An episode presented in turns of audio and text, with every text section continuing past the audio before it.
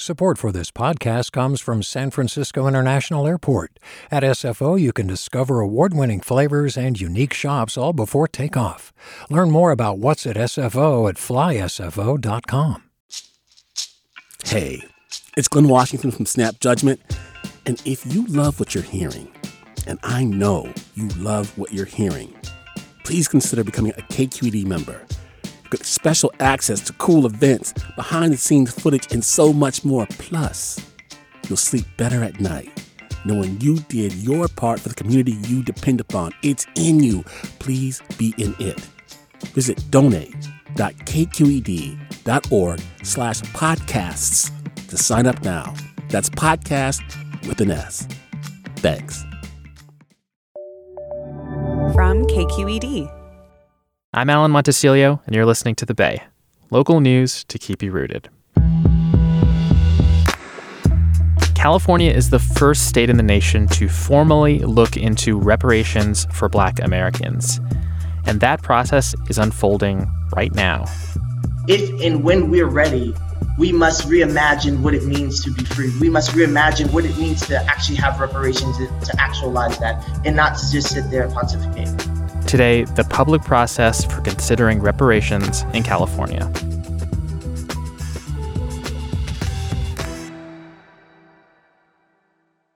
Do you love learning about the San Francisco Bay Area? Its history, its people, its unique blend of cultures? Then you should check out the Bay Curious book. I'm Katrina Schwartz, editor and producer on the Bay Curious podcast, and I'm here to let you know that for the month of May, we've worked out a sweet deal for KQED podcast listeners. Right now, you can get the Bay Curious ebook for $1.99. That's right, $1.99. Just search for Bay Curious wherever you get your ebooks or find a link in our show notes. This offer does expire at the end of the month, though, so you'll want to act on it fast. Happy reading!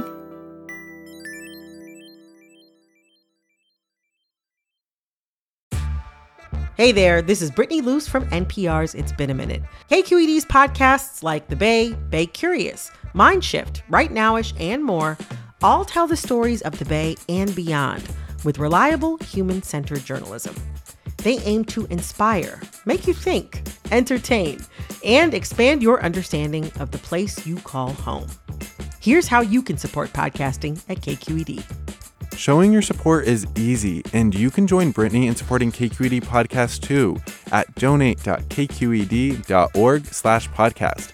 That's donate.kqed.org/podcast.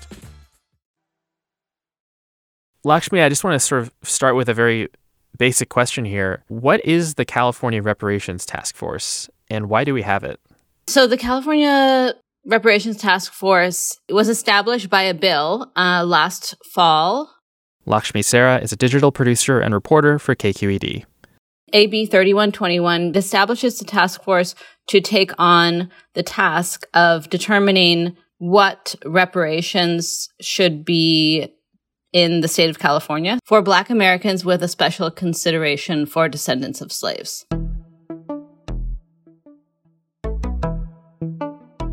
So this first in the nation on the state level. Obviously, other people have done local level things, but this is the first in the nation on the state level.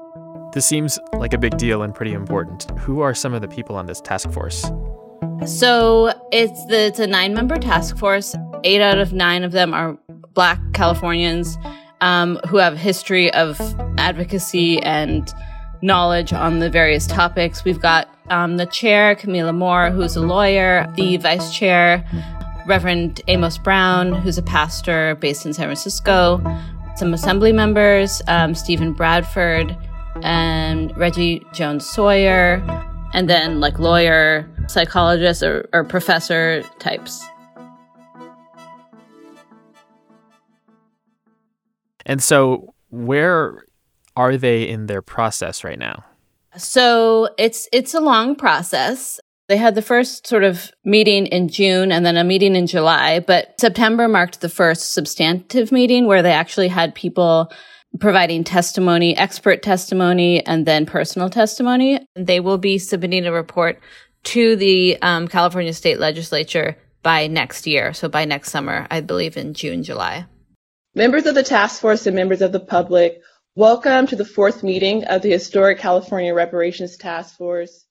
As a reminder, take me to, I guess, the scene of where you were this week. What has been happening with this Reparations Task Force these past few days?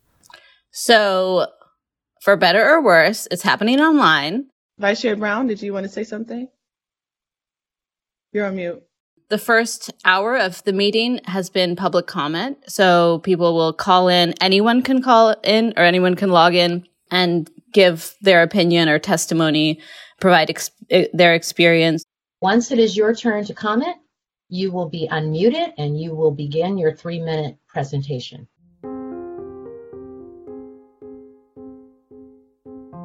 I would say most of the public comment do seem to be like very, very sincere and, you know, wanting to participate in this process and give their take and perspective. Our first demand for reparations is simple. We posit that the United States of America owes all Black American Africans the order of providing all expenses related to our ancestral searches that will determine exactly where our ancestors were stolen, kidnapped, and otherwise unlawfully removed from. And I'm going to point out Evanston, Illinois, they decided that reparations was going to be real estate payment. It's not something that's going to take care of all this country ills, but it is something that is due and owed to the American descendants as a slave. We don't want no either or. It needs to be yes and. Please be yes and. And it needs to be 800 credit score resets, direct cash payments with lump sum options, and perpetual dividends from the green rush. And I want my 40 acres and a Tesla. And thank you guys again. Much love.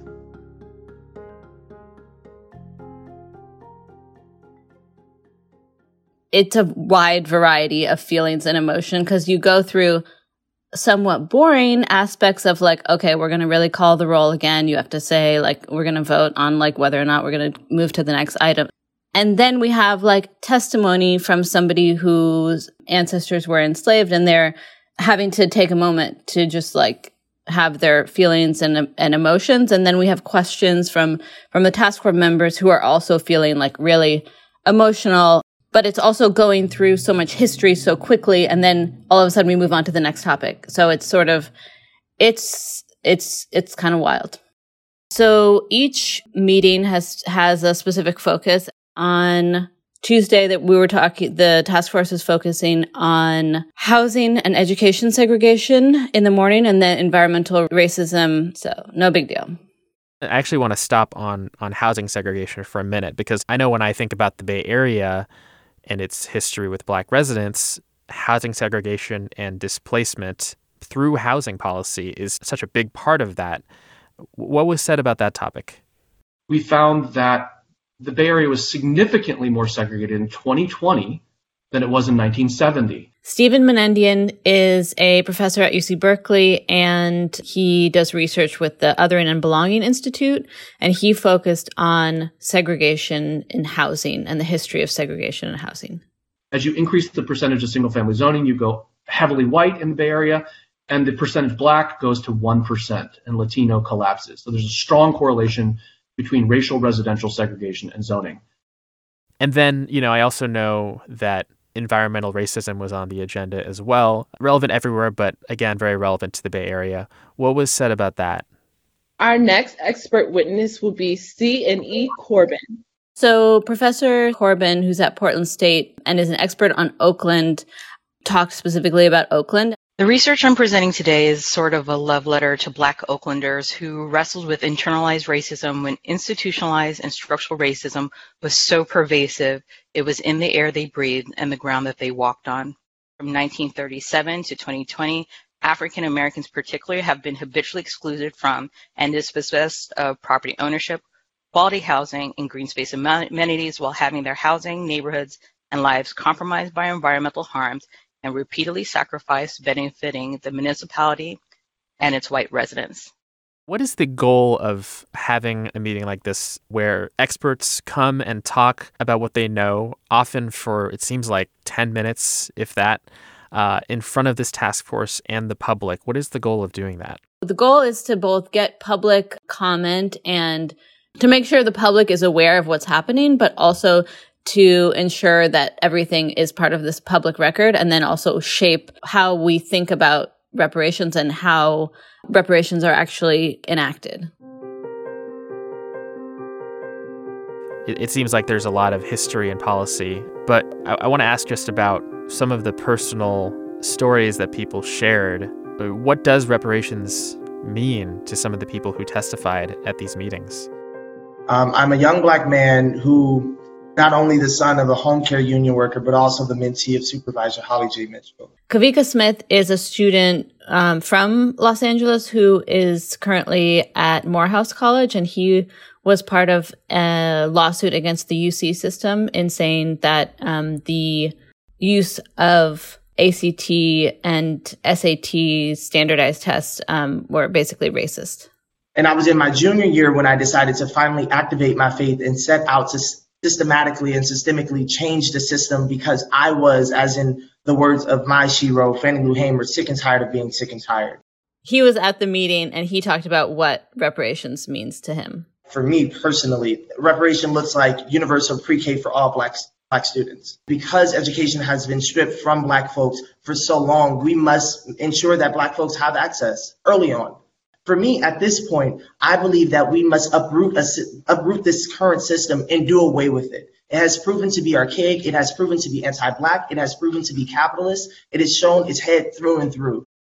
Just kind of on a big picture level, you know, the idea of reparations is also just rooted in generations of pain and trauma and oppression that has been inflicted upon Black people in America, in this case in California. It's a very emotional topic. It's very important to a lot of people. But it's also right now being taken up in this very formal, administrative, sometimes boring process, it seems. What has it been like to witness this? I think it's almost like it's hard to like keep up, because you're like simultaneously watching someone talk about, like, you know, the history of segregation or the history of racism in like 10 minutes. And then before even processing what they've said, you're like moving on to the next topic. But then within the whole context, you're like, but how do you philosophically, theoretically, and then practically, how do you actually make this into something that is actually meaningful? Each person's testimony has been fascinating, has been really moving, has been interesting. Each part of it is so interesting to me that I think it's really important that more people understand and pay attention. I'm kind of like, why isn't everyone talking about this all the time? But then I'm like, am I crazy or not? We are observing history in the making as it is happening. And so like if we were to like cover it as like, oh, here's the final like report or whatever, that's kind of like, that's good. We should do that also. But like, this is watching history. It's amazing. Lakshmi, thanks so much. Thank you. The next meeting of California's Reparations Task Force is December 8th. And remember, these meetings are public. So if you want to watch them or view previous meetings, or maybe even sign up for public comment, we'll leave a link to all that in our show notes. This episode was cut and produced by Erica Cruz Guevara. I added the music. Kate Wolf added the audio and provided additional production support. The Bay is made by KQED Public Media. Our podcast leadership team includes Jessica Plachek, Kiana Mogadam, Erica Aguilar, Vinnie Tong, Ethan Tovin-Lindsay, and Holly Kernan. I'm Alan Montecillo. That's it for us. Have a good weekend.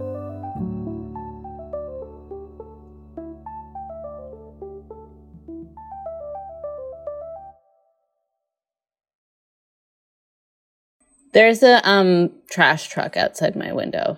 Can you hear it? Yes, let's pause. Okay. That's really loud. I'm like...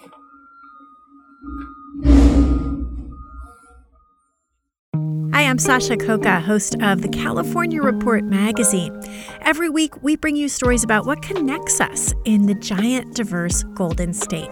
Because what happens in California changes the world. I love this place. We were once seen as, like, the place to be, California. the land of milk and honey. That's where you go to Sunshine State, but we just have challenges right now. KQED's California Report magazine. New episodes drop every Friday, wherever you get your podcasts. Hey, what's up? I'm Erica Cruz Guevara, the host of The Bay. Donations keep independent journalism alive and healthy. And you support outstanding journalism when you support KQED. So if you haven't yet, check out donate.kqed.org/podcasts. That's donate.kqed.org/podcasts with an S.